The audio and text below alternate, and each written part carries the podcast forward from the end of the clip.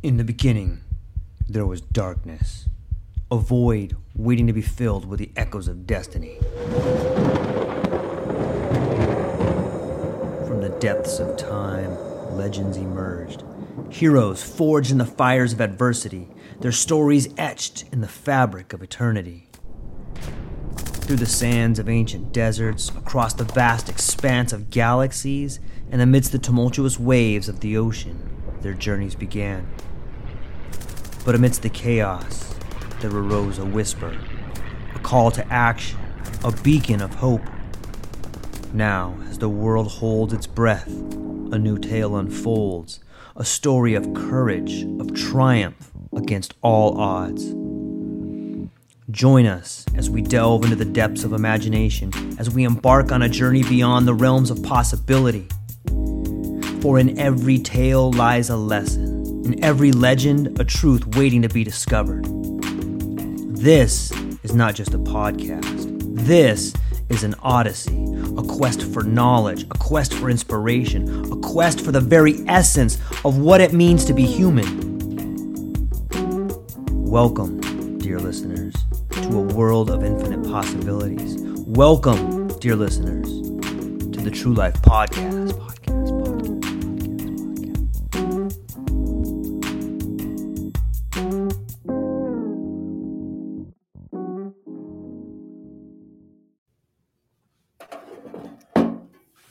Ladies and gentlemen, I'm so stoked to see you. I'm so happy you're here today. I hope the world is smiling upon you. I hope if you're having a tough day, you just decide to start laughing at it because you know what? Beautiful things happen and you got to be in the right frame of mind. And I hope this podcast is going to be a beautiful one for you. Got a great guest for you today, the one and only Clint Kyles. We talk a lot about the the world of psychedelics, spirituality, and the intersection of them. And our conversations tend to go all over the board, but I find them to be very fascinating. And I really love the way in which Clint finds ways to weave the thread of reality through the different ideas we talk about. So, Clint, how's it going today, my friend? It's going great, man. But you know, speaking of of taking things in stride and having joy, you know, in the face of challenges. Um, you know, this morning I got to uh, you know unbolt my toilet from the floor and set it aside, and and so we can talk about all these ethereal things, but you know, we all still live down here in this grungy, you know, hands-on world, and that's a beautiful thing too. You know, so um, so yeah. Uh, you know, uh, explore the ethereal, but uh, you know, keep your body and mind also tethered to the the humble origins of our fleshly, you know, creations. Yeah, that's well said. Keep your head in the clouds, but your feet on the ground. and- Yeah, I've heard it said Right. that way. There's always something pulling you back to reality, and that's it's necessary. It's fun to pontificate and think about the world around us, but the world calls, and there's real responsibilities, and there's taking care of your family, and there is um, a lot of things happening. So, you know, and it's interesting the way we explain things through language and how language has played a part in the way we communicate, the way we see things, the way we model reality. You had an interesting idea about language you were we were talking about before the show. Maybe you could tell the people about that. Yeah, I had a conversation last night um, with a friend. So, little recap. So, my uh, an- another interesting tangent that we can go down later. Um, uh, my priest just started a Wednesday night uh, adult study on the Apocrypha. So, um, so we're stuttering, we're studying those uh, intertestamental, you know, uh, Jewish and Christian writings that for whatever reason didn't get you know placed in the canon of scripture. So but anyway I, I, in the midst of talking about that um, afterward i had a conversation uh, with a local friend and they brought up the topic of of language and how how much of a hurdle that still is in our lives uh, both at, as individuals uh, you know right now you and i are conveying thoughts through vibrations that we make with our mouth and they go into your ear and they vibrate. But somehow I'm able to give you enough information that you can reconstruct an idea of what I'm explaining in your own mind. And to a large degree, you know, it comes across fairly accurately. So, anyone who's familiar with the Bible is probably familiar with the story of the Tower of Babel. So, at, at that point in human history, we're led to understand that everyone spoke a common language. And so, people were advancing on a rapid level almost to the degree to which it seems we are now, having such wide ranging public discourse, you know, across the world through means such as you and I are, you know, using today. So the ability for humans to create amazing, powerful, beautiful, and also very destructive things is empowered by our ability to communicate. And so apparently they were on such a high level of technology and communication that God saw fit that this could go awry.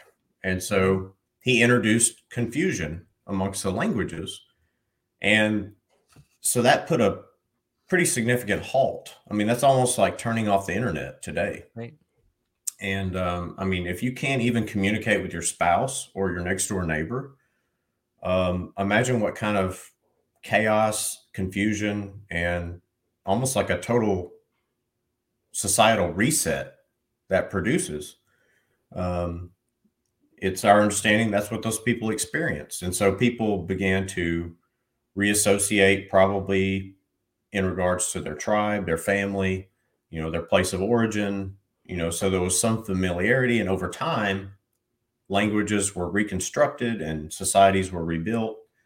Um, but we still suffer from that curse or intervention, if you will.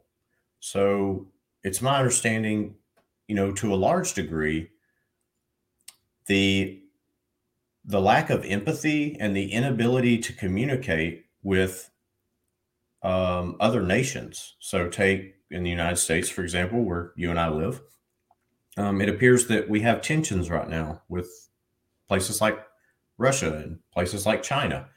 How much of that is largely due to our inability to communicate, you know, our inability to understand humor, nuance, um, you know, subtleties in speech that you and I have no problem understanding because we come from a common heritage, culture, and language.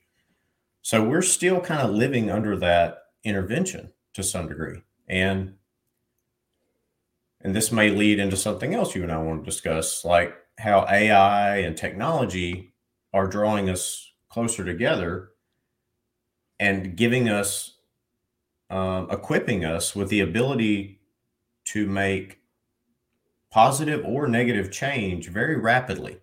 So when you can communicate ideas over space and time instantly, um, that can be used for great good and it can be used for great ill.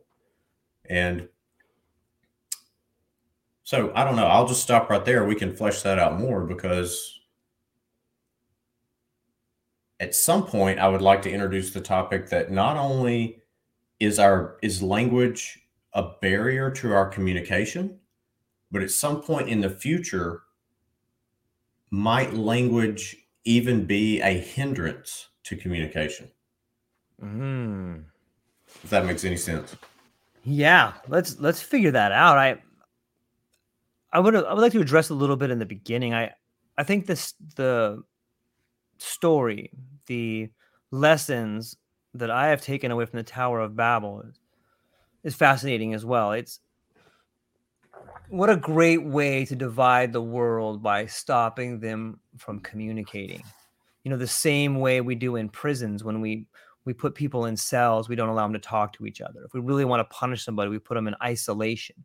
You know it's not uncommon to read stories of olden times when they would cut the tongues out of liars or thieves so they couldn't speak to themselves. And you know there's the anybody who's read about strategy in prison understands the prisoner's dilemma where you know if if you and I go to prison or we get accused of a crime, if I the the cops come to you and play good cop bad cop, oh George Clint ratted on you, but if you tell him right now, then you go free and he goes to jail, or vice versa to you. The only way out of that particular dilemma is for us both just to not say anything.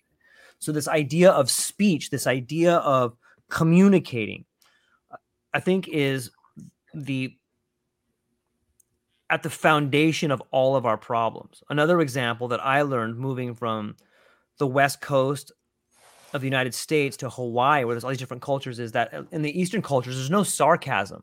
You know, sarcasm is something that was made in the West. So if you say something sarcastic to someone of to a lot of people in a in a, different Asian culture, they look at you like you're crazy when you have this joke going on that you have in your mind. But what you're really doing is just misconstruing the facts. And that's just one example of the way language gets misconstrued. So, yeah, I, I really think that the lack of our ability to communicate effectively is at the root of so many of our problems. It's fascinating to think about. But man, maybe you can speak a little bit more on on um, the last part of that topic about um, maybe you can speak a little bit more to the to what you finished off with there. Yeah. So let's assume we reach a point okay in the future where we we we share a common language we share we share a common ability to um, understand sarcasm understand right. humor understand um, the emotions behind our words the nuances mm-hmm. um, and yet still we're still doing that same thing where I make vibrations with my mouth and they vibrate your eardrum. Mm-hmm. Um, then at that point, language itself is an impediment to me conveying the pure potency of the idea to you. Mm-hmm. What if, what if, I mean, we all recognize I think we do. I think even science confirms this. And even if it doesn't, we've all felt it in our own living experience. Mm-hmm. We've all experienced to some small degree um, telepathy or knowing when someone is staring at you behind right. your back. Right. Or the fact that your dog knows you're on your way home, whether, you know, regardless of what time of day it is. You know, right. the dog for, for whatever reason, for five minutes before you arrive, your partner notices the dog goes and sits by the front door right. and waits on you. They know you're coming. So, um, and uh, quick side note: anyone who's investigated the work of Rupert Sheldrake, um, Dr. Rupert Sheldrake, he has he's written on that extensively, done a lot of studies on it. So um, it's I'm not saying we fully understand it, but the phenomenon exists and can be observed in real time. Okay, so, so I, I'm sorry. Go ahead. Go ahead uh, if you have a question. But where I was going with that was, I think where you wanted me to go, and I got sidetracked. No, it's perfect. it's this is perfect. Um, at some point, maybe or maybe not, wouldn't it be, at least for the purposes of communication, wouldn't it be awesome if we could communicate ideas without the blunt tool of language. Okay. How about the evolution of language? Like we are evolving right now. And as you're talking about this, I want to try to, I'm just spitballing here, but it seems to me that the same, okay, let, let me try to gather my thoughts let's think about the way in which we learn language in the Western tradition. The alphabet, the the the very building block of the alphabet is a letter. A letter is part of a word. A word is part of a sentence. A sentence is part of a, a paragraph. A paragraph is part of a story. A story is part of a book. A book is part of something larger.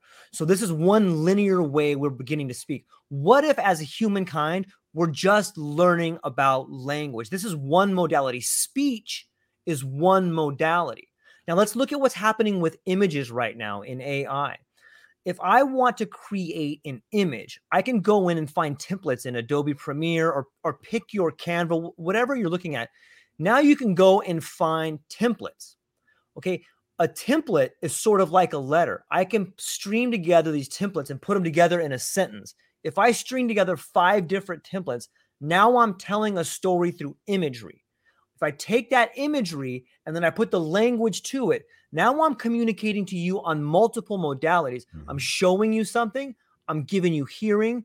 And on some level, those two things together are bringing about emotion. So it's an evolution of language. It's this sort of threading of all the modalities that bring together better understanding.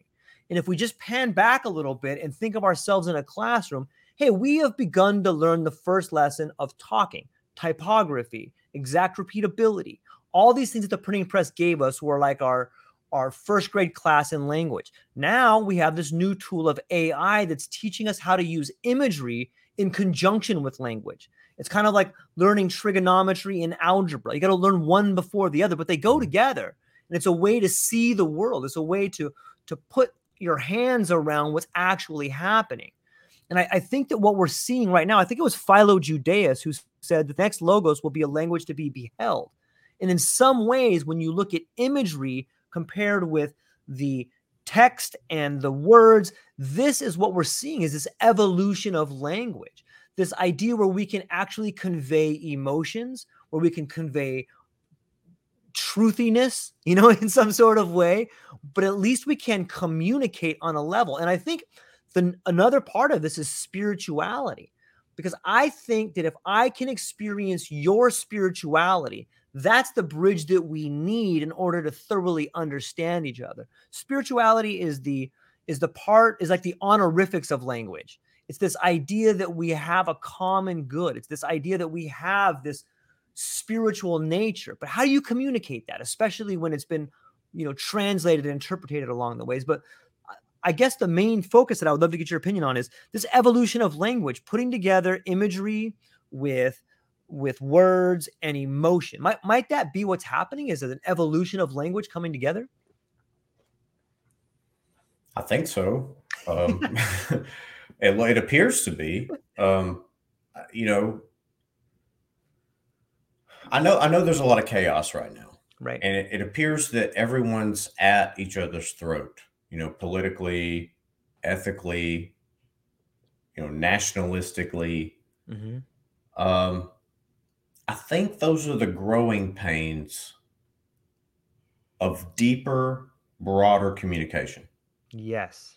In a nutshell, it- it's it's really positive, Agreed. but it but it has some like negative side effects. You know, it's like the uh, the you know the pharmaceutical commercial. You know, it's like this will cure your heartburn, but it may cause you know a whole litany of things you really don't want to in, interact with. yeah. Yeah. So, but if if you're dying and your heart's about to stop, you know, uh, you might need to tolerate some of those negative side effects. You know, so I think what we're experiencing is the negative side effects of, for lack of a better word, a global community. You know, and that can be really good, but it comes with unique challenges. So the fact that I can communicate with someone in Africa, Saudi Arabia, China, um, that's amazing. That's incredible. Like that's unprecedented in human history, so far as we know. yeah. Um, although that is questionable as well. I think there might have been some ancient forms of of intercontinental communication, but I'm not prepared to discuss that today. So, um, but the the downside of that is that we're going to be face to face, at least across the internet, as you and I are right now, with people who have radically divergent views of our own. And so it's going to take us a while to like, you know, people often say, when I was a kid, you know, I, my dad was a Republican and we lived right across the street from the Democrat and we got along just fine. How long did it take and, and what kind of other cultural cohesion made that possible? So, how much longer is it going to take for me to be on that same level with someone from Okinawa or Sydney or um, Tanzania, you know, whatever. Right. It's going to take a while, you know, and we're going to have we because we're so different that it's going to take time for for for us to be able to tolerate each other's differences, the way the 1960s Republican and Democrat used to tolerate their differences. Um, so now we're like basically interfacing with with our ideological em- enemies like on a daily basis. And so it, it's going to take a long time for all that to get, you know, cleared out in the wash, I think. But in, in the long term, I really think it's a it's a great benefit if we use it um, for what might people what some people might describe as the greater good what i would describe as using these things to glorify god. Yeah it's well said. I i see it as a positive thing too and in some ways this new method of communication is allowing us to see ourselves for who we are we have a lot of problems and we have a lot of problems admitting guilt, admitting we're wrong. And when when I have to look at the what's been happening in the Ukraine or the Middle East in my name that I sanctioned by paying my taxes and look at these families that I murdered, look at these families that we murdered for what? You know, like we have to come to grips with that that we as a country in our name decided to murder all these people in the names of resources. And like the, these people on the other side of the earth are have every right to want to hate us. Like imagine imagine how we would feel if if we were on the receiving end of that. The idea that we have to stare our darkest fears in the face you know they say they say when you stare into the abyss it stares back but that's i think that that's what's happening right now is that we as a humans are getting a really good look at some of the horrible things that we've done and there's a big portion of us that want to deny that we did it. The only way out is through. Like we have to come to grips with the way we've lived in the past is atrocious. We're you know, we're still living through the Middle Ages in some ways. You know, we may have gotten rid of the Iron Lady and these ways of torture, but in a lot of ways, we're still enslaved, you know, and and I think that what's happening now with this revolution in communication is that people are beginning to understand that we're pretty similar in a lot of ways, that we want a life that's best for our kids, that we don't want to be ruled by an authoritarian figure that doesn't care about us, that we want to have a voice, that you know we're more than just a walk from the hospital to the graveyard and this these modes of communication are allowing us to do that and the rate of change is happening so quick that it's freeing up information. Another thing that I believe is happening with communication in this revolution is the is somewhat the loosening of patents and the loosening of copyrights. And when that happens, this free flow of information allows for rapid innovation. It allows for people like you and I who came from hardworking blue class families where our mentors were people that got up and you know, worked 14 hours a day, and that's all we knew. We know I didn't know you could retire at the age of 30. No one told me that there was like a method where you could do that. But now, you know, perhaps there's a, a young a young version of you or me in a third world country listening to this podcast. It's like, what what? You can retire at 30? You know, and then they begin exploring that. But when we when we loosen the reins, when we allow the gatekeepers to be pushed aside and we lo- we allow for the free flowing of information. And that's what the, the promise of the internet does and that's what good communication does. And in some ways bringing it back that's what the tower of babel tried to stop people from doing is let's let's cut these people. Let's not let them talk. It's it's it's too much coming together. So yeah i, I think that what we're seeing with communication while very painful for a lot of people very painful to look at ourselves and admit our flaws. What we're seeing is a rapid increase in self awareness, a rapid increase in self responsibility, and hopefully a rapid increase in self love. And that's what communication is going to do for us if we stay on this path and we're able to find a way through. I want to pivot to it to this idea of, you know, a lot of people are afraid of AI, but let me ask you this Can technology help bridge the gap in understanding and tolerance among different religious and spiritual beliefs in facilitating cross cultural dialogues and experiences. What do you think? I think it absolutely can if we use it properly. Okay. You know, if we if we don't use it as a baseball bat to right to you know further entrench ourselves and then you know beat up on others.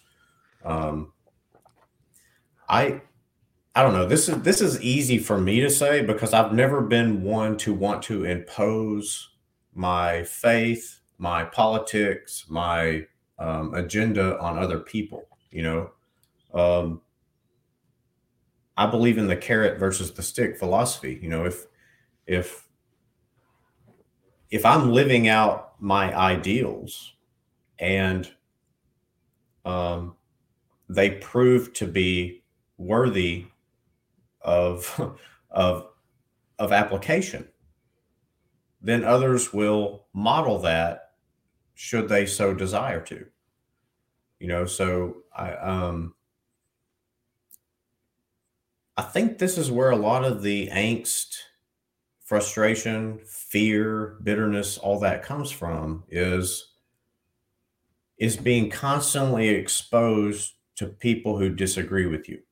And so if we can learn to not take that personal and we can learn to um, meet people where they are regardless of our differences discuss those things and i know that's challenging because some of us have such different ethical moral spiritual paradigms that it, it really is hard it's easy to say and it's hard to do um, I think then we can apply this technology in ways that that benefit to humanity to a degree that that we've heretofore not even imagined. And you said I don't remember, remember what you said earlier. You, you almost said like um, forgive me if I'm misinterpreting what you said. It's almost like you said it's like the gatekeepers, it's getting out of their hands, you know, and it's becoming like public. Right. I think the future of technology it, and Lord willing, uh, economics and and money is going to be open source. I think we need to dispense with the idea that um,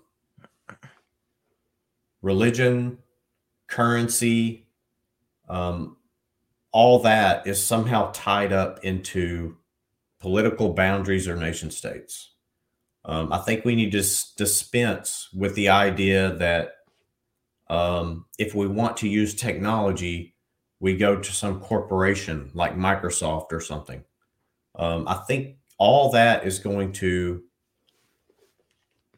and there's going to be a lot of growing pains through this process as well because the people currently who manage those facets of of life are not going to um, release their control very right. willingly so it'll take time but i do believe that we've reached a point where we can participate in and share the production of technology um, money governance, all those things can be shared amongst people in a way that's equitable and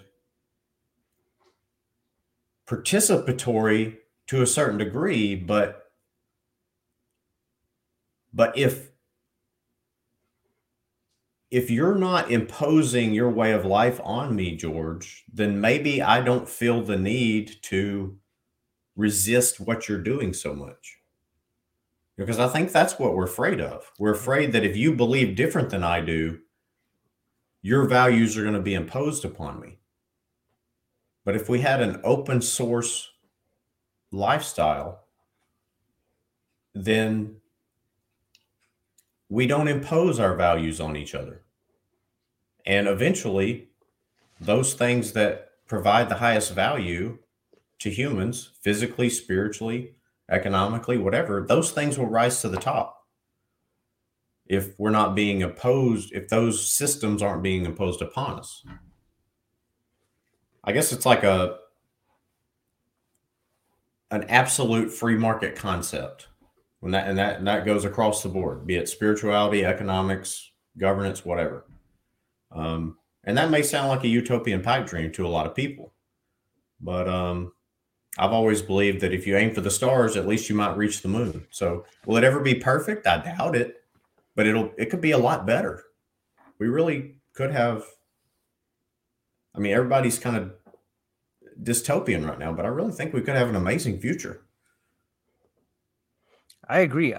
You know, I think this is what freedom looks like. So many people are distraught and, and mostly because they watch the news, mostly because they listen to the propaganda machine that is just screaming at the top of its lungs about the nuclear war and this guy's going to jail and this guy's dumb and la la la. You know, it's just this constant borderline pornographic shouting of garbage. It's it's Shakespeare. It's it's a tale devoid of meaning told by an idiot. Like that's what's going on right now. But if you just peel that back and you go, "Oh, Emperor's got no clothes on. The financial system's completely broken. They are people in positions of authority, people that own supply chains, people that own the monetary system. These people are scared out of their mind because they have zero control. And let me give you an example of a parallel economy that I see happening right now. And you need not squint your eyes to look at it. When we think about the idea of NFTs, a lot of people are like, NFTs, man, that's just a bunch of silliness. But let's look at what the Bored Ape Yacht Club did. For those who may not know, Board Ape was like, it was this it was this phenomenon of NFTs where these people created these digital images, and on the surface, it looked like they created these silly images and they all became multimillionaires. That's that's what happened on the surface, and that's for the people that don't thoroughly understand.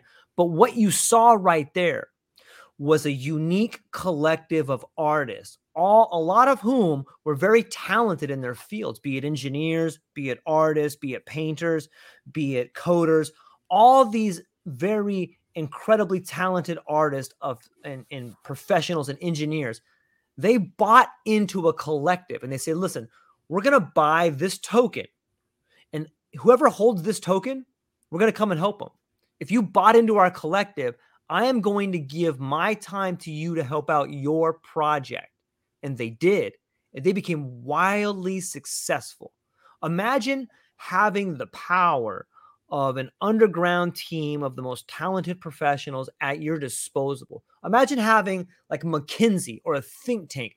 Hey, I want to have a podcast. Hey guys, here's my token. I'm calling in my favor. And I bring in a hundred individuals from around the world to make my podcast the greatest podcast in the world. Boom. Alternate economic model. No taxes involved, no governments involved, me and a team of talented people working together to make my dream come true. And when when someone kicks in their token, now this thing that I have built, I use my machine, my brand, my personal thing that was helped by the rest of the world. I take my machine and I go help somebody else do it. This economic model is happening right now. And if people are interested, there's a cat named Israel Wilson who's starting a brand new one. Kid's phenomenal. He's he's ahead of the game. Check him out. Go buy his NFTs. Get in the collective. Tell him George Monty sent you. Hey, True Life Podcast sent me Israel Wilson. He'll be stoked on it. But these are the economic models that are beginning to happen. These are the parallel economies that the gatekeepers are so busy worried about. Oh, well, how are we going to keep these things? And we're going to start our own CBDC. Like they're irrelevant the people in positions of authority are irrelevant. Their ideas are dumb. They do not work, and a new model is happening. And there's nothing they can do to stop it. They can squeeze it here, but it's just like a balloon. When you squeeze a balloon, it comes out here, here, and here. The new, like, there was a motif a while back that said winter is coming. I would like to say that spring is here. Look at the changes that are happening around the world. You can see. Thank you, Brandon. Brandon says it already is, George yes, it's here, man. Like the world is changing in ways, and I see it in myself. I see it in you. I see it in the people listening to this podcast. The amount of change happening in our life echoes the change that's happening in the world. A large part of the old ideas are dying. And when things die, they create the fertile soil for new plants to bud and grow. It's an incredibly painful time, but all change is. And I want people to focus on the beauty that's about to come. You're seeing buds begin to open. You're seeing opportunity begin to happen. And for those people that have the courage to walk away from their nine to five right now, there's never been a better opportunity right now to get in the ground floor of this new emerging world that's happening, this creator economy, the podcasting, e webinar, starting your own business, becoming your own brand. This is the future. Start something now in the creator economy. And I promise you, in a year, two years, five years from now, you will be better off than you've ever dreamed of. Well, I don't know. It's kind of a shot out the back door, but what do you think? I think you're absolutely right, brother. Um, real quick, the of course, man. The NFTs. Yeah. You know, when I saw that whole I didn't participate in the like buying and selling of images and all that stuff. Right. but I recognized the potency of the technology. And so when all that was really hot and people were talking about it and people were in my experience were mostly dismissive of it. Right. And um I just noticed a comment there. Let me quickly tell everyone I yeah. do not have the comments on.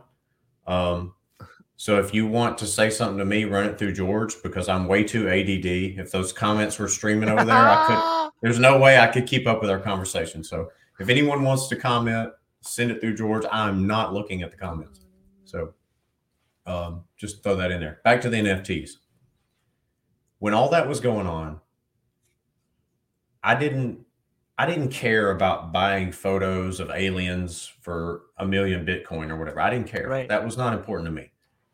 Here is how I was trying to explain that phenomenon to people who didn't get it. And and maybe I get this a little wrong, but I think the gist of it will make sense to people.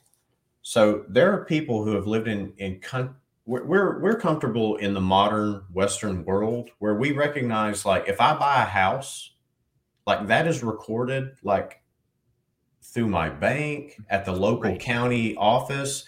Like everyone knows i own this house. It is not in dispute. Like george cannot show up and say hey dude get out of my house. And i'm like no this is mine. He's like george is like no i got more money than you so you got to leave yep that happens in the third world all the time so bob may in the third world in the jungle somewhere in the congo or whatever he may have uh, he may live on a plot of land that was handed down to him for 27 generations. And he is him and his family have grown bananas or beans or whatever.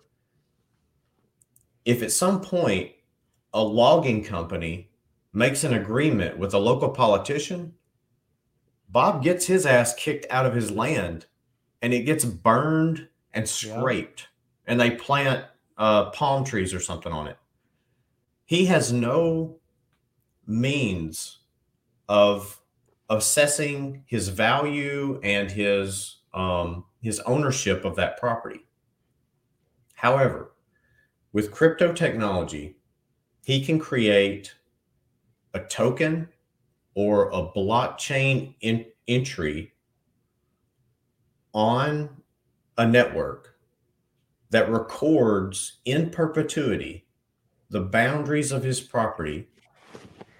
And so, with something as simple as a cell phone and crypto technology, he's been able to bypass like 500 years of, you know, local county record keeping and, and go straight to an, an irrefutable, permanent blockchain record of his ownership of his personal property that provides a level of security to him that he's never had, but that we all take for granted. And so that's the power of something like an NFT. Because this guy can create an NFT that proves the ownership of his property. And so that creates wealth for him because now he's got something tangible that he can record, something he can pass down to his posterity that they can always own. And it's only through this technology that he's able to construct something like that because his culture is not sophisticated enough as of yet to have that kind of record keeping and such that we all take for granted. Um, so to me, that's where liberty, stability, um, all that comes from things like this. And unfortunately for me, I feel like I'm speaking into a void on these issues because most of the people I know and interact with are like, you know, modern Christian people who are, you know, whatever. They're like, I don't care about NFTs. Like, of course you mm. don't. You know, you make $150,000 a year and you live, you know, in a nice house. Like, it doesn't matter to you. You don't care. But to like three quarters of the rest of the world, this is like electricity coming to them. This is like lifeblood. And we're just ignoring it. but it's gonna it's gonna transform the whole third world. Um, I don't know. I, to me, that is magnificent, and people are just like, "eh, I don't need to buy a picture of a monkey or an alien or Scooby Doo or whatever." You know, it's, it's, not that. That's just one man. Yeah. That's like one little manifestation of it. It's there's an interesting pattern. You know, when you can see this when you go through the United States. You go through some some districts or states or counties, and there's these power lines, right? That like you telephone pole power lines. But then you go through a new section of town, and everything's underground. You don't see those power lines. So a lot of the times, what happens when technology gets transferred to the third world, they skip a generation. Like some people don't will never have landlines. They just went straight to cell phones. Mm-hmm. You know, and and in some ways, as we're transferring technology to the third world, we're transferring innovation to the third world. And, and I think the NFTs and blockchain is something that is being pioneered almost. Like the idea may have happened here on some level, but the implementation of the technology is happening in the third world. It's going to boomerang back. Like you're right. Right now, we're comfortable here in the United States and we don't thoroughly understand the power of, you know, creating a digital footprint that is your something you own forever. But in the third world, they do get it. Here, here's a way that I think people in the Christian community or people that don't thoroughly understand NFTs or blockchain can. Like, here, here's something that how could blockchain technology be used to ensure the authenticity and integrity of spiritual teachings and practices in a digital age? Imagine that. You know, that that's something like hey, here's on the blockchain, it can never be changed. This is what Jesus said. Boom, there it is. You know, like you can't, there's no interpretation. There it is. That, that's it. That's what it says right there. You know, you could you could still maybe interpret it a little bit, but you would have the exact words for everyone to see. So that's that's a one way to get people to change it. Like it's kind of interesting, right? I yeah, I've never thought of that. That's that's great. If we only had blockchain in the first century, man, so much of our lives now. But but what if we start right now having it? Yeah. Like a thousand years from now, people are going to be wondering what you and I thought. And they're not going to have to rely on some guy interpreting what you and I said in this conversation. Like, I have no doubt this will somehow make it onto the blockchain in some way. Sure. And it will be there permanently so long as we have electricity, like, which no one wants to get rid of. I don't care, uh, you know, how diabolical you are. we all want electricity. Um, but so yeah, like what if we could watch a YouTube video of Jesus's teaching that was uncorrupted by by scribes or or people in the 10th century, you know, trying to, you know, tweak things or whatever. Um, now, as a person of faith, I believe that maybe every word of scripture was not perfectly and inerrantly transferred, but I think I think God wants us to to have the the tools to live a healthy, peaceful life, and I think in in some mecha- by some mechanism He's transferred that information to us in a way that we can intuit and make sense of and apply in our lives. So, um, do I believe that every word of Jesus was perfectly documented and and I can read it now in English. Maybe not, but but I think the gist of it is there, right. you know. And um, but what if we didn't have to rely on the gist of it? What if we we actually had almost like patented, unalterable, permanent information that someone could go back and access, um, how much does that reduce lies, propaganda, manipulation?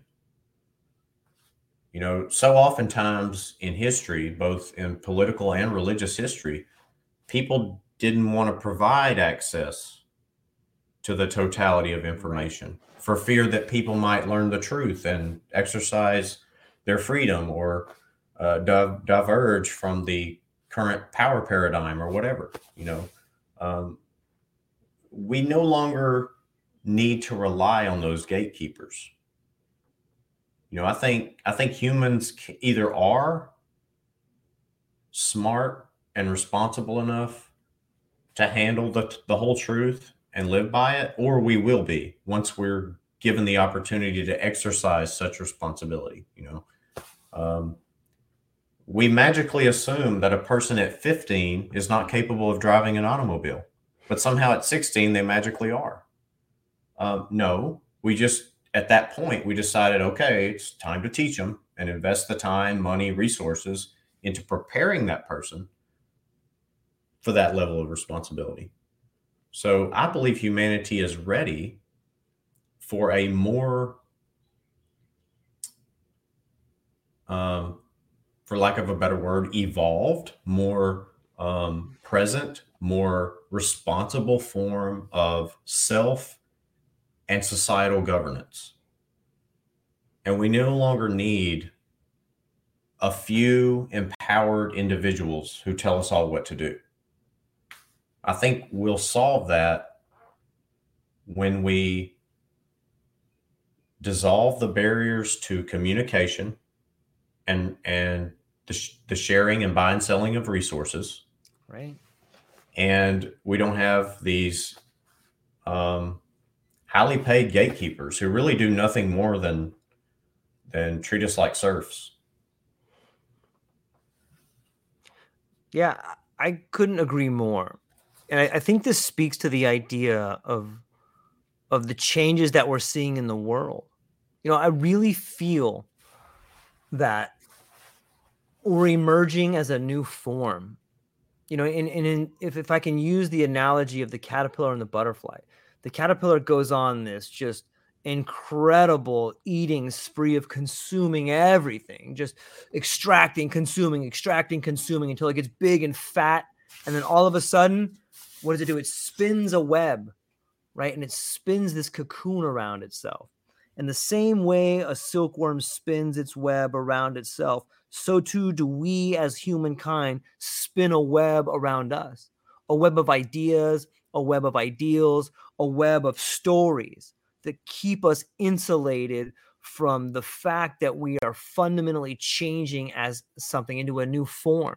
And I think what you're seeing right now is us, humanity, as one, growing together, the end of history. We're beginning to break out or at least see the cracks in the chrysalis. And what I mean by that is like, look at the parts of our world that are breaking down the monetary system, education. These are the thin spots of the chrysalis where we're beginning to emerge as a new form. We can see through the veil. We're cracking through. Hey, education is man, people are hundreds of thousands of dollars in debt and they're just learning old stories. They don't work anymore. The hero's journey is it's silly. It doesn't work. It's not right. It's it's not working anymore. Hey, this idea of of working 15 hours a day for bullshit pay, and that's not really working anymore. That is us emerging as a new form. And it's not like people listening to this podcast, you're on the same level. It's not you as an individual that's fed up, it's society that's fed up. It's because we're emerging as a new form. We're moving together and creating something new. And we're breaking out of this chrysalis, this old detritus of, of the cocoon is breaking down around us. And in some ways, it's the you know the unrealized dreams of the last generation that's falling apart the same way that a rocket ship has scaffolding to keep it on pace before it blasts off we're blasting off and that's scaffolding these old ideas of of some religious, some political, some economical. This scaffolding is falling away. And we're like, oh my God, I, I feel like I can fly a little bit, man. I can really go out here and create things. People are starting to respond to me. What does this do? And it's not just me, it's everybody, man. Like I see, I listen to so many different people, and I'm so thankful to have this podcast platform where I can hear people's dreams beginning to emerge. You know, I it's like, hey, I'm, I'm people are responding to me. Yeah, the wing, I can almost fly right here. And it's such a powerful story. And I want more people to understand that you are part of this new form. We are the leading edge of this new world emerging, and you're part of it. All you have to do is believe you're part of it and start seeing the world for what it is. Start seeing yourself for more than just a cog in this wheel. Like you, all of our ancestors, everybody has participated to get us to this point. Automation is coming. AI is a tool and it's going to liberate us if we use it for that. It's a liberating tool. It's helping us crack open this chrysalis. So, yeah, man, I love it. Yeah. If and don't fear it. Like it's yes. it's it's um if and I know I know people who have more and I know this because that's where I come from. Right. I know people who have conservative ideals. You know, they want they like status quo because it's comfortable. It doesn't require us to think too much. It doesn't require, you know, we've kind of figured we've figured this world out. We've carved out carved out our little, you know, uh, acreage of it, and we got our little piece of it.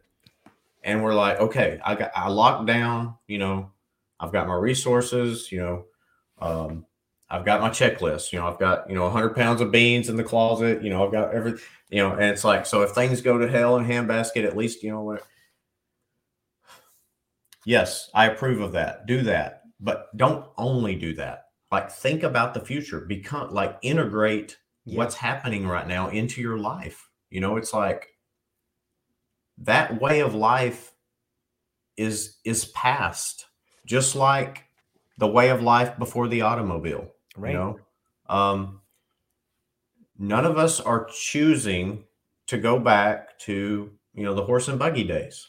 Those were a great improvement over the you got to walk everywhere and tote everything yourself days. Yeah. And no doubt there were people then saying, you know, what's going to become of the young people who don't have to walk 40 miles with a jug of water on their head? Put on, who cares? Like, yes, you know, uh, praise God, your children are going to have an easier life than you did. Isn't that what we all kind of like want? You know? Yeah. And so why not embrace that and see how you can maximize it for your own benefit and the benefit of everybody around you? You know, quit being so tight-fisted. You know, quit being so such having such a limited horizon. You know, one thing that if if you're a, a person who reads scripture like I do, you constantly see God busting people's paradigms. You know, and and they were always scared. You know, they were always scared to take that call. And um it's I can promise you this. If you start embracing positive change, um, I can almost guarantee you that your family, uh, your friends, your uh, your you know your people in your religious community, they're going to go, don't do that, George. Mm-hmm. That's bad stuff. Don't you be don't you be buying NFTs. You're wasting your money. Mm-hmm. You know, and you're like, what is this money you're talking about? you're talking about the stuff with the paper stuff with the president's faces on it or whatever. That's so silly. uh, you know, but you're not you're not going to get confirmation. People aren't going to pat you on the back and celebrate you for being the guy who embraces the new stuff. Um, I know all about that because I'm a traditional conservative Christian who's saying like, "Hey, I think psychedelics might have you know something to offer," and so you know that that unwillingness to entertain the potential of something because it has been either demonized or or um, uninvestigated or whatever. Um, you know, you just have to be willing to participate in the change of technology and exercise it in ways that can benefit you, your family, and your community. And if we do that, how is that going to destroy us or how is that going to offend God?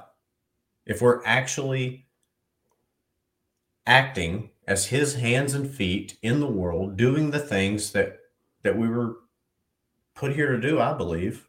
Um, I believe that if I can make positive impact in my family, my community, my neighborhood, that radiates blessing and it's infectious. And um, sometimes I view it like in that Harry Potter film where mm-hmm. um, you know they're in that basement and and you got Dumbledore and Voldemort and Harry and they're they got their wands out and they've got these yeah. almost like these bubbles of energy and they're it's like who's gonna who's gonna win you know um if there's a new technological horizon wouldn't you want people who share your loving views to be a part of that like if that's going to be the new economic political whatever power structure wouldn't you want people with your own wholesome ethics to be the ones involved in participating in that? Or do you want to leave that to the you know the unethical um shysters who um I, I wish i can't remember the the name of the corporation but like the you know the sam bankman frieds and those people like right. um it's either going to be uh, it's like politics in a way. It's either going to be the good people who are investing and running the system, or you're going to let the degenerates take it over. So, how about people like you and I who actually love and want to see the best in people? Why don't we get involved and build this new infrastructure instead of letting, you know, uh, the degenerates and the selfish people build it? I love it. Yeah, it's interesting that you use the the Dumbledore from the Voldemort. Like, you know, if you think about those two spheres of influence that are like, look how powerful we are. Like, what if we're just like, hey, you guys, we'll just be over here. We're not gonna even pay attention to you guys. Congratulations on your wands, man. We'll be over here. And like we're creating our own thing while they're like, look how powerful we are. It's like, yeah, dude, fantastic, man. We're over here doing our own thing.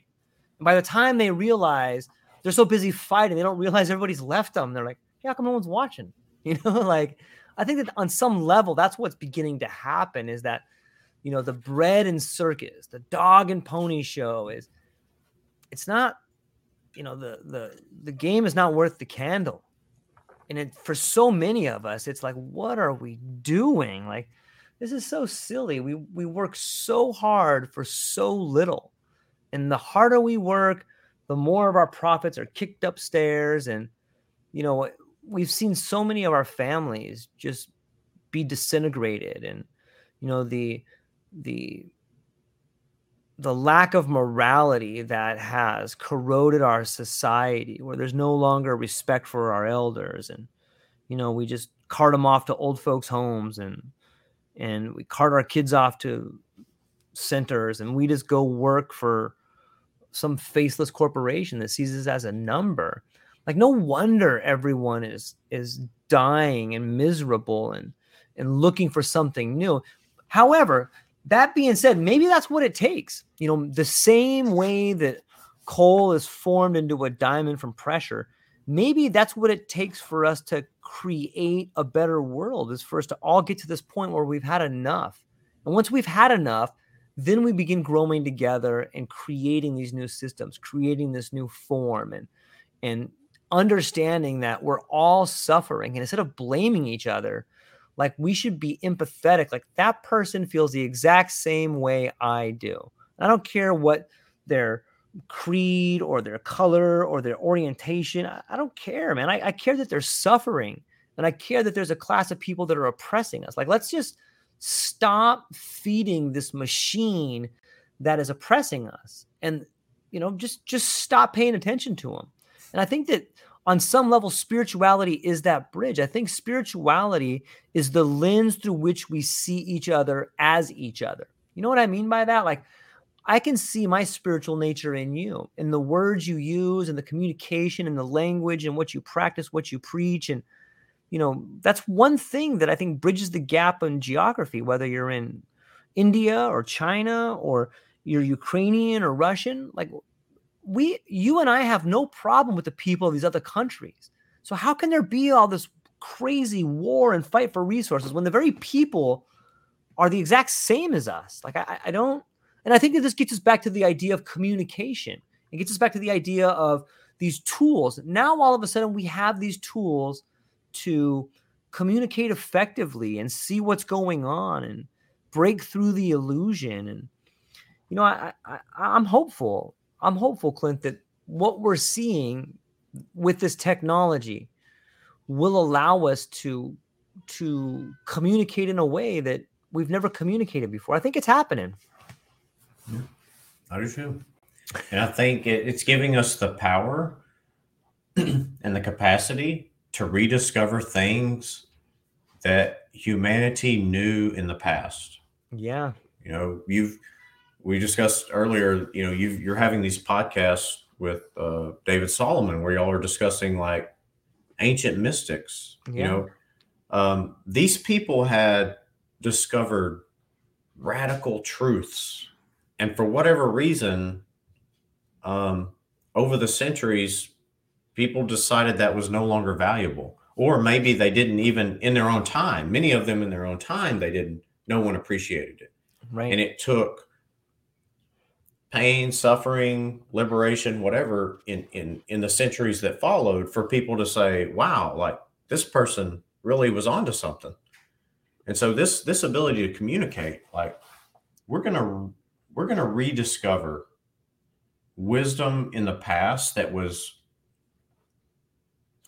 it, it was like a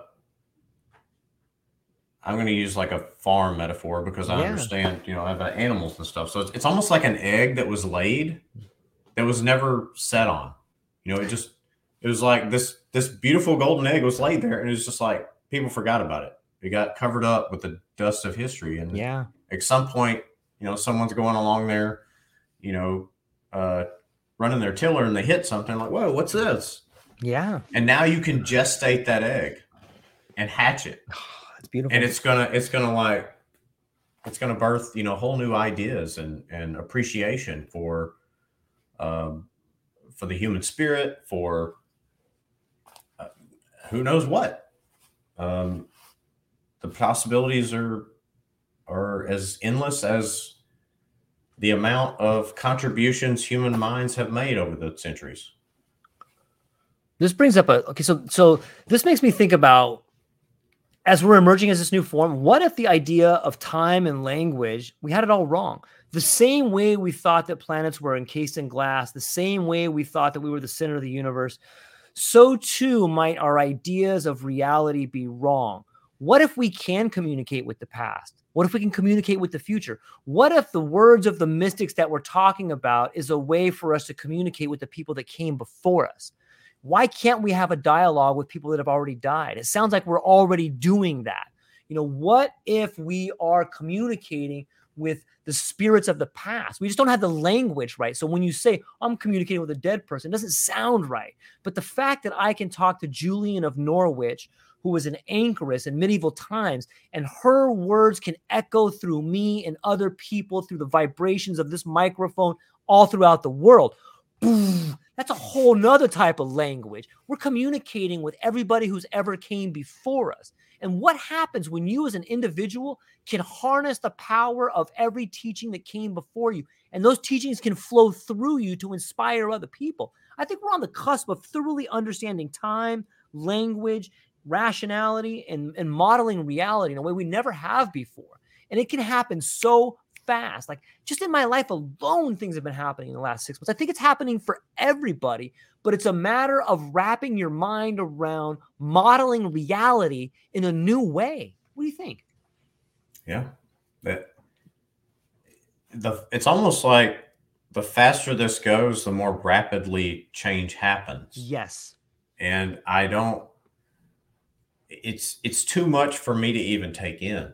You know, when when I started my podcast, which is like two or three years ago, I was I was so afraid to launch it because I was like, man, I'm going to be, um, you know, put in a box of crazy, you know, druggy, whatever. Yeah. Um, now it's like you turn on the television and like a police commissioner in some conservative city is talking about, you know, decriminalizing drugs, and you're like, whoa, like what happened in two years? Yeah, where, um, like such a radical shift in the way we view something. Um, now, people are on both sides of that. Some people view that as very negative. Um, I tend to view it with what I call cautious optimism. Yeah. Um, I, th- there's no there's no limit if we're responsible and we're acting ethically and with love for our fellow man that this can't be a real positive impact on the world. Our ability to share mm-hmm. information, our ability to um, get rid of paradigms that aren't serving serving us anymore. Right. Um, it it makes me really positive about where things could go. You know, and it's it's I'm constantly reminding my fellow Christians, you know, uh, don't be so pessimistic, man. Just quit watching that news. That is just propaganda. It's meant to keep you engaged, so you'll you know keep feeding that algorithm of how many viewers they have. It's not it's not real. Um, it's just a it's it's a um, they take little portions of reality and they craft it in a way to manage your behavior. Yeah, like, don't buy into that. You know, um, work hard, love people um, interact with people, share your ideas. Don't be fearful to um, to go out on a limb. You know, sometimes I, I play with ideas, and I'm not I'm not married to those ideas. Right. Um, but when I share them with someone else, like you and I are doing right now, and we flesh them out, um, we we start to see like, eh, maybe I was an error there, or maybe that's not the most optimal way to do something. Maybe maybe George's way is better. And, you know, we can kind of bat these things around and make sense of it. It's just, it, it leads to better understanding of your, of your fellow human being. And if we can do that without malice and, and envy and grift, like once we, and to some degree, I, I I'm, I'm realistic. You know, I think I think a lot of those negative emotions are just part and parcel of the human experience. Um, and I think if we channel those things in healthy ways, sometimes they're not so bad. You know, um, a teeny, I, I, mm, I'm hesitant to say this because it's all about framing. I started to say, and I don't know if this is this is me going on a limb and throwing an idea out there. I started to say that a tiny bit of envy might get you out of bed in the morning. You know, and then you might say, "Man, my neighbor has a Lamborghini. I'd love to have one of those." You know, and, and you go out there and you uh, create an awesome podcast that changes people's lives, and in in turn, you get that money that allows you to buy the Lamborghini. Whatever. I don't know. I'm just throwing that out there. Yeah. So, like, if we can take the things that we consider as negative or sinful influences in our life and steer those in a healthy, loving direction. Like we can even use the negative impulses if we understand them properly and channel them in a different direction, one that doesn't lead us to hate our neighbor, mm-hmm. but one that leads us to love and respect our neighbor. Right then like that can be a positive impulse to lead us in ways that that perpetuate love and service. I think i don't know no it's it's it's beautiful and it i i think it i think it ties back to this new dimension of language. I i honestly believe that the world is talking to us through us. And what I mean by that is that, like, let's say you go out and you see your neighbor's Lamborghini. Might that be the world telling you, like, hey, you can have this if you're willing to work hard. Hey, I'm trying to inspire you in my own language.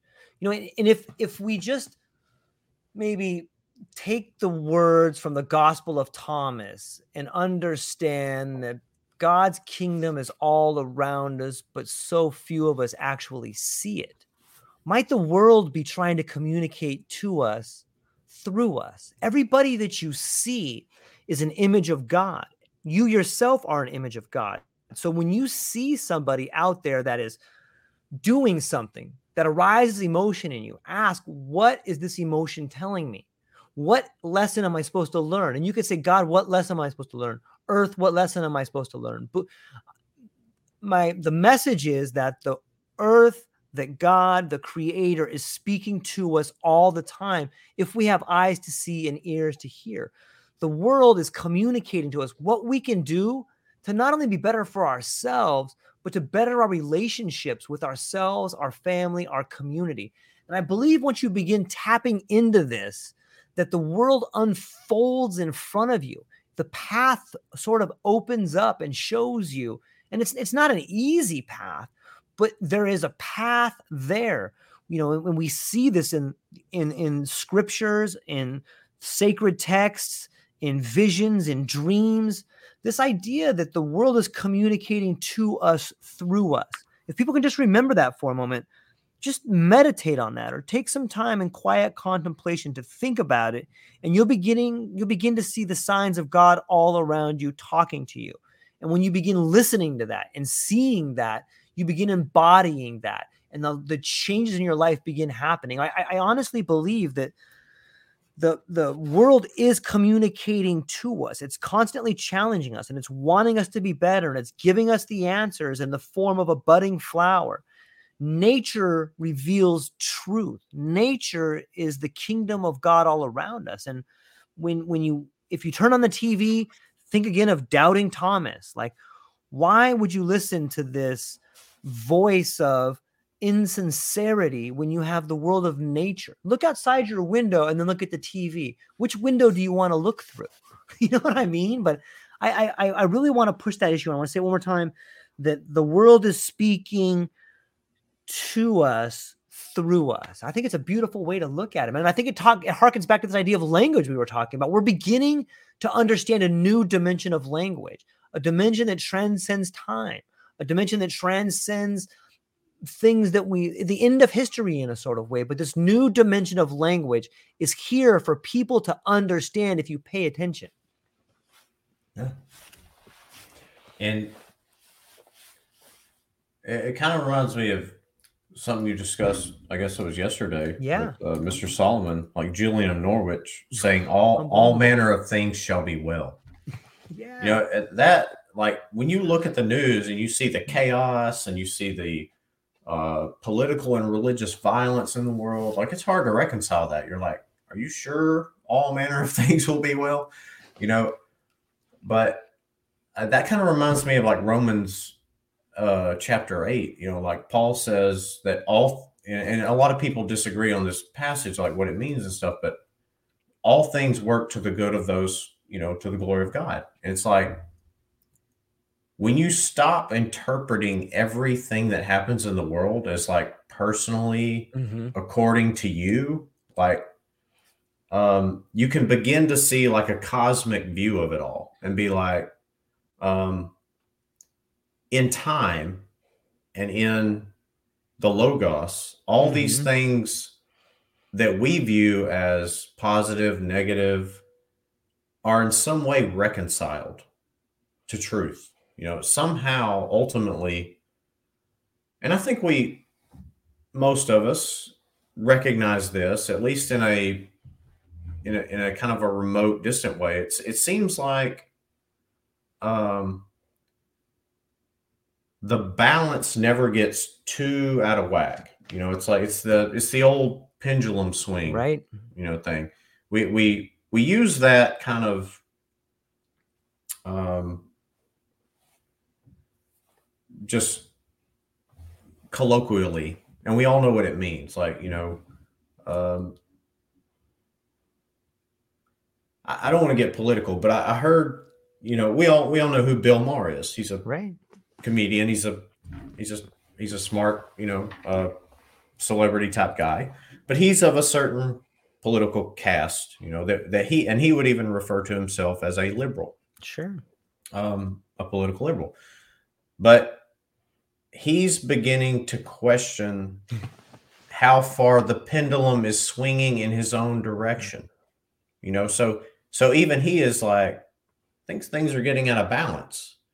And I only bring that up because we all understand kind of politics. I don't want to get into that. But yeah. So I think things like that happen with religion and um, economics. So so our great grandparents, depending on how old you are, um, but roughly in that frame, they went through a Great Depression in this in this country, and so they became penny pinching, tinfoil washing, you know, um, people who are very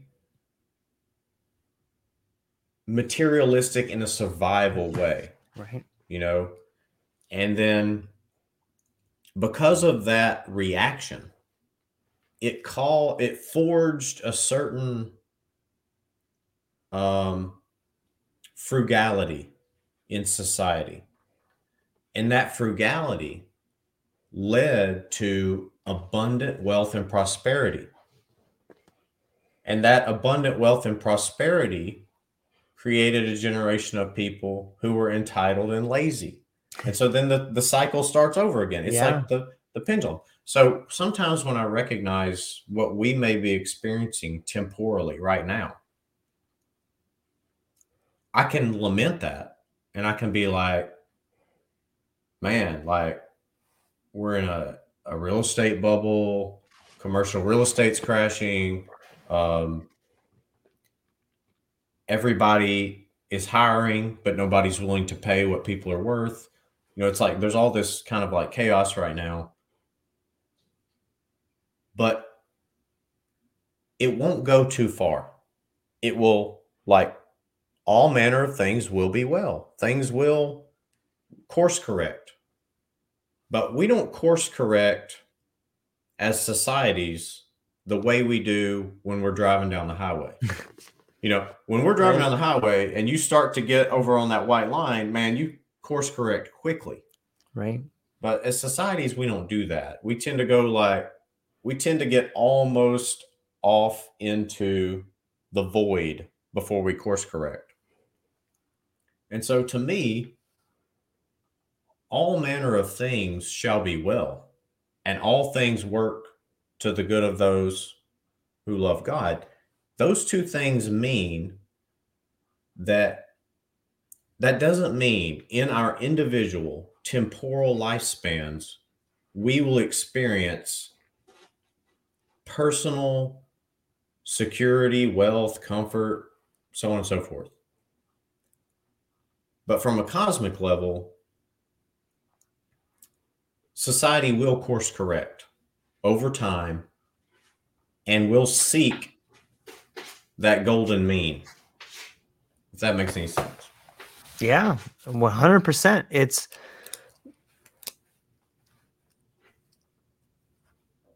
you know we live in a delicate ecosystem that's been around for some people say two hundred fifty thousand years, but the Earth has all the time in the world. Humankind may be a footnote on that which graces the planet Earth. You know, so many species go extinct and the time we have here as an individual human being is but a thought in the mind of God, just boom, like that. So it's very difficult. And it makes a lot of sense that we would be like, oh no, the world is ending. Like for us, it is ending. Each one of us is going to get a front row seat of our own death. But the idea that we would be here for the death of the world is kind of silly. You know what I mean? And and so I it it makes sense to see how neurotic we are because we have this small timeline when we look at our lives and we have echoes. We can see our parents' life. Some of us can see our grandparents' life, or we can learn stories about our great grandparents' life. But we're only here for a short time. And so everything is a crisis. You know, think about all the stories that you have heard in your life. Like, this is a once in a lifetime event. Like, that's a lot of once in a lifetime events that have happened lately, you know, whether it's the Maui fires or the hurricane, Katrina, the Twin Towers. There's a lot of once in a lifetime events that are happening. And of thinking about that, like the world's moving pretty fast. And and so I I'm just echoing what you say in that, you know, there is a balance. And I think that whether it's Julian of Norwich or Rich Roll or this the mystic tradition in general, it's a way of calling to us from the past the words that all will be well.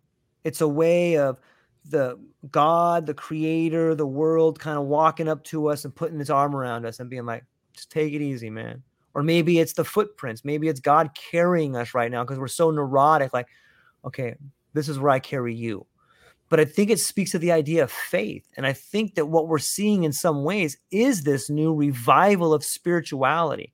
And I'm hopeful that this new level of spirituality via communication is a world spirituality, sort of a, a return to the ideas of shared faith that that weaves in between all religions. You know, you often hear about the finger pointing to the moon, but so many people get caught up in the finger instead of staring at the moon.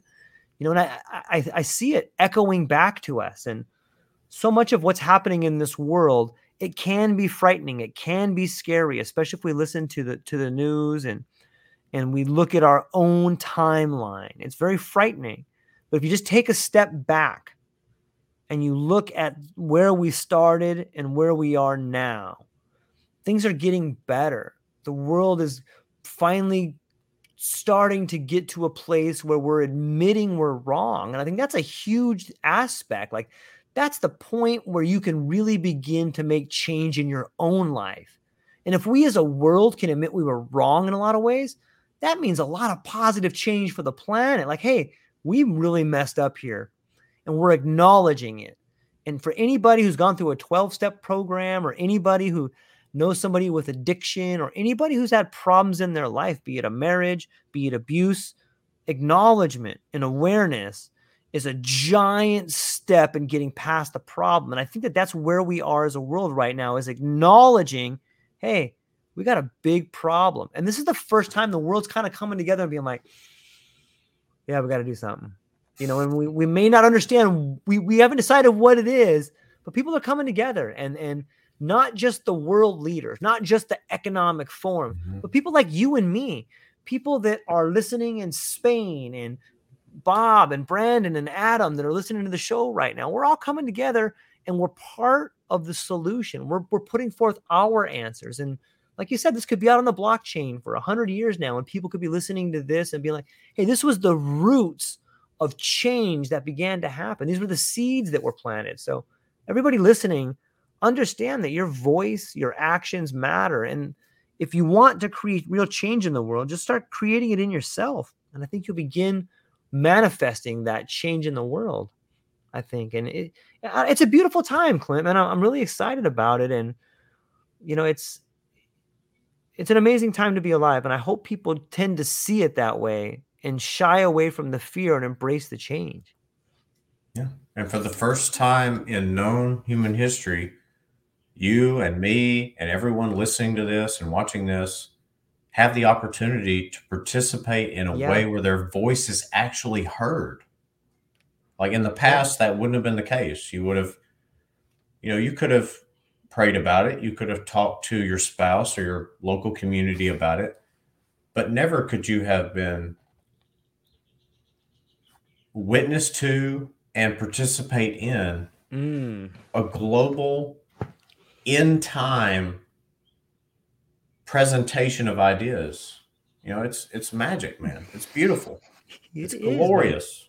And I'm I'm so glad to be uh, where we are right now it's uh it's such a gift it's such a blessing and i i'm just gonna keep doing it i don't know i don't know what we're doing here george but uh, whatever it is i think it's powerful and i think i think people are are learning and they're sharing, and we just haven't seen the fruit of it yet. You know, it's like it's like planting a garden. So like Yeah. you know, you get out there in March and you I don't know about you, you can probably grow a garden 24 seven in Hawaii. But uh, the rest of us have these things called seasons, you know. right. And uh, you get out there in March and you, you know, you till up that soil, you plant those seeds, and you just don't see anything. And then when you finally do, it's so small, and it's like, man, is that really ever going anywhere? hmm But if you start to look at the world and the things that you plant, Right. the ideas that you put out there, the the the investments you make with your with your love and your finances and your you know your contribution to your local community, it may be just a little seed, Yeah. but it's like if if you water that thing and you give it the nutrients it needs, so it does take a little bit of priming the pump. You got to invest in the world. You got to, Mhm. like you said, you got to get out there and yeah creative do something creative it really is creative because you are an image bearer of the creator we are creators because we were created by a creator in the image of a creator so when you exercise your creativity you're doing god stuff you are you are Yeah. being you are exercising oneness with god when you create and if you do that with love for your fellow man, I know that sounds like a trope, but it produces beautiful fruit. And you can't stop it. It's like that balloon you were talking about, you know. Yeah. They can try to snuff it out, and they may make some limited progress, but I think if if if you have pure intentions of love and service, and you plant those seeds, I can't promise you will ever see the fruit of it, but I can promise you that that fruit will come in due time when it's needed, and somebody out there may unearth it from your diary, you know, under your great grandchild's burned house. Somebody may be digging through the rubble and find this uh, diary or um, a uh, a thumb drive. You know, with with whatever your contributions were. Did you write a blog? Did you keep a diary? Did you write a cookbook? I mean, don't get me started on food, man. I could go all day. Um, but that creative contribution, man, that's God's stuff right there. Like you're Yeah. doing God's work when you create. Yeah. I agree. You're you're leaving the signature, God's signature on the world when you embrace the creative experience. And you so many people I talk to that do things always talk about, oh, when I was creating that, I felt like something was working through me.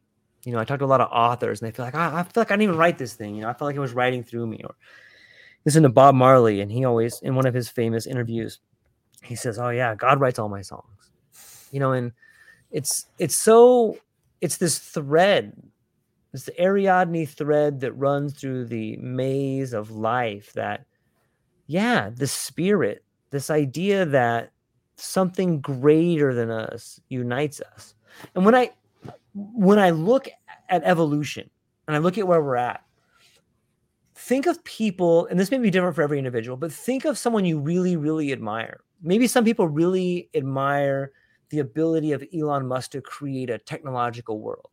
Maybe somebody really loved the idea of Mother Teresa. Maybe some people really love the idea of Donald Trump or Barack, whoever it is that you really admire. Think about the world is moving in that direction.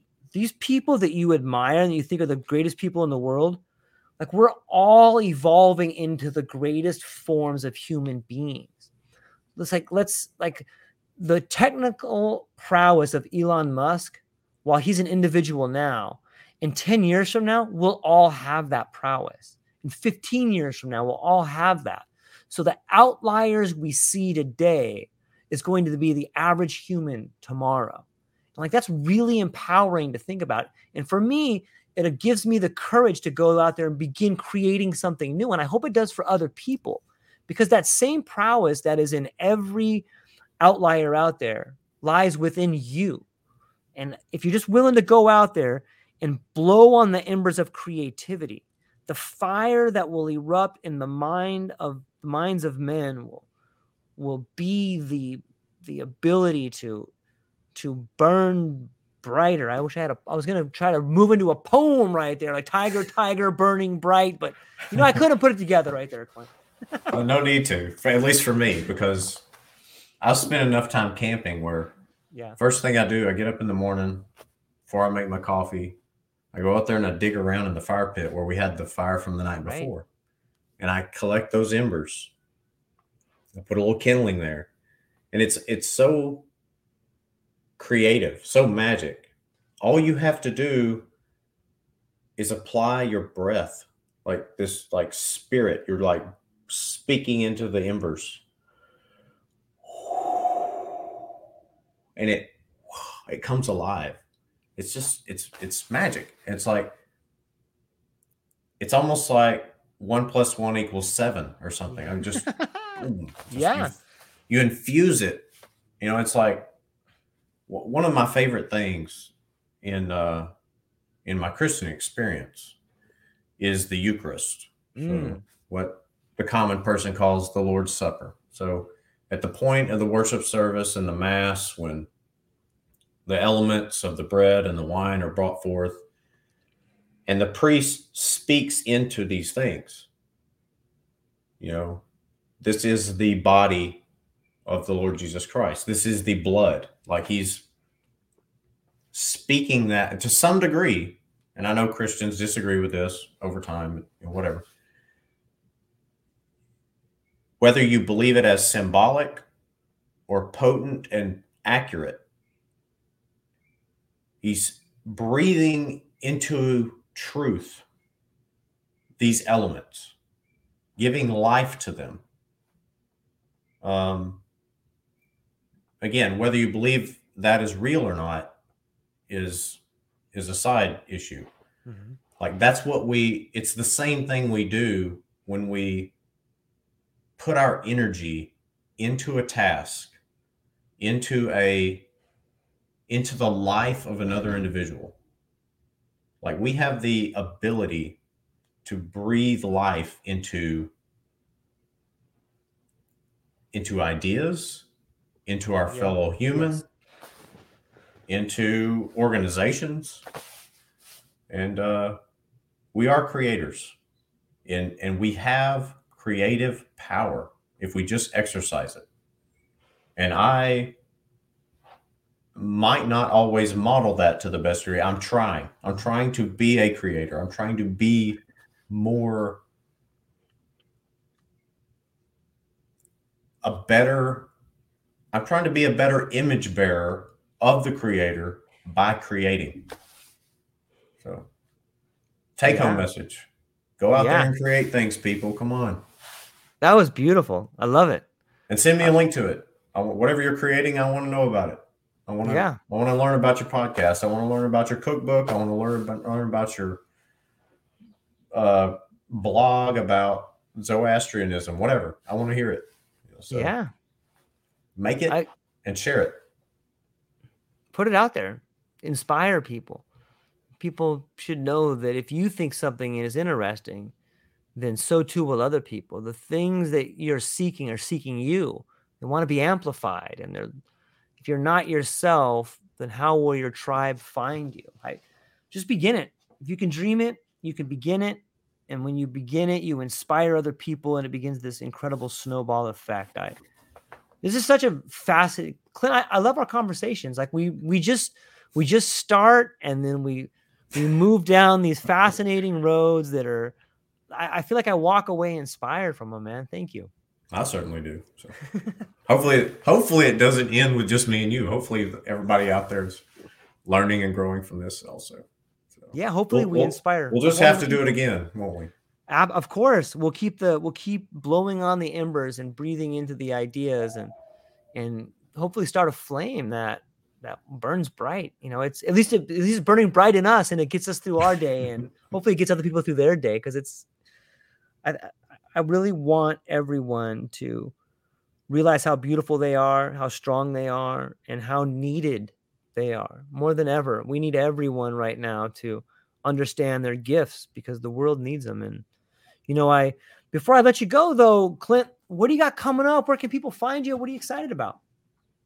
Well, I just recorded a podcast yesterday with a gentleman. Um, I'll be sharing that as soon as I get it edited and you know in in in all my desire to you know sacrifice my ego. George i'm just not there yet to have live podcasts like you do.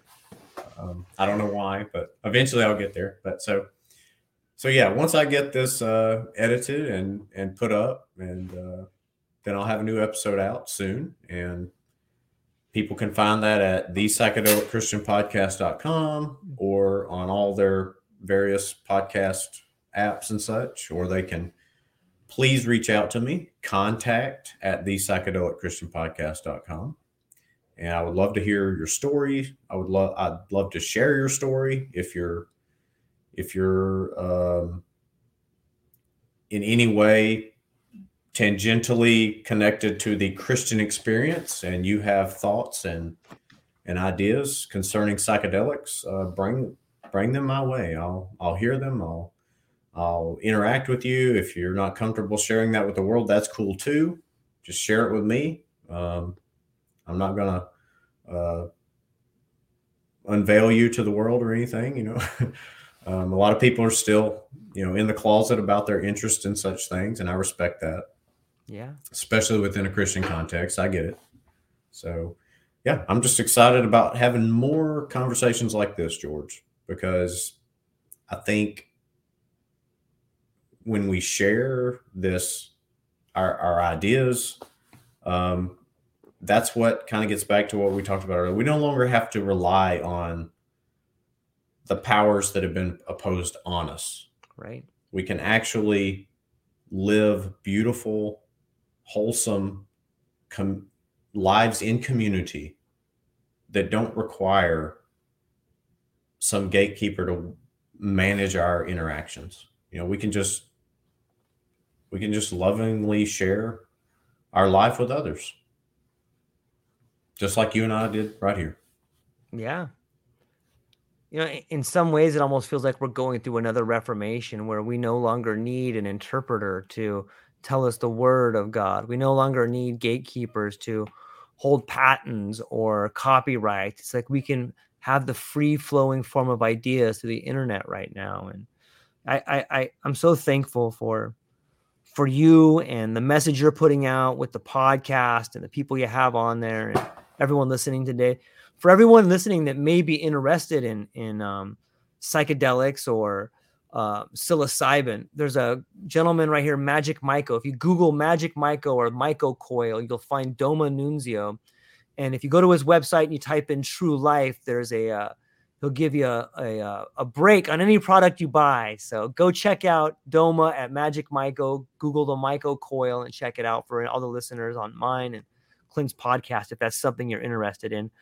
But Clint, uh, I'm really thankful for your time I love the way you see the world, and I love bouncing ideas off you because it, it, makes me sharper. And they say iron sharpens iron. So, thank you for your time, and um, check out the uh, psychedelic Christian podcast, and check out Clint Kyles. The links will be in the show notes. Got a great podcast. He's an amazing individual, and I really love sharing time with you. So that's all we got for today, ladies and gentlemen. I hope you have a beautiful day. Aloha. Aloha, everyone. Thanks for taking a moment to hang out with me in the True Life podcast. I truly appreciate it. If you're taking some time to listen to this, whether it's your first podcast with me or you've been with me the whole way, I truly want to say thank you from the bottom of my heart. Additionally, I would like to try to inspire everyone. The world is a crazy place, and if you listen to your heart and you take some chances, I really think the world will unfold in front of you in ways you can't imagine. I've been doing the podcast for about five years. Last year, I decided to take the plunge. Well, circumstances dictated that I took the plunge, and I did. I've begun working on the podcast full time for almost a year now, and it's been so rewarding to me that I just want to try and inspire other people. If you have a dream, if you have a vision, follow the voice in your heart. Listen to the song on the wind and embrace the challenge. Think you're strong enough, you're smart enough, and you're good enough to make your dreams come true, but you have to believe in them. And I truly believe wholeheartedly that if you take a chance, a real chance on what is possible, then your dreams will unfold in front of you. Uncertainty can be a monster, it can be something that we run away from.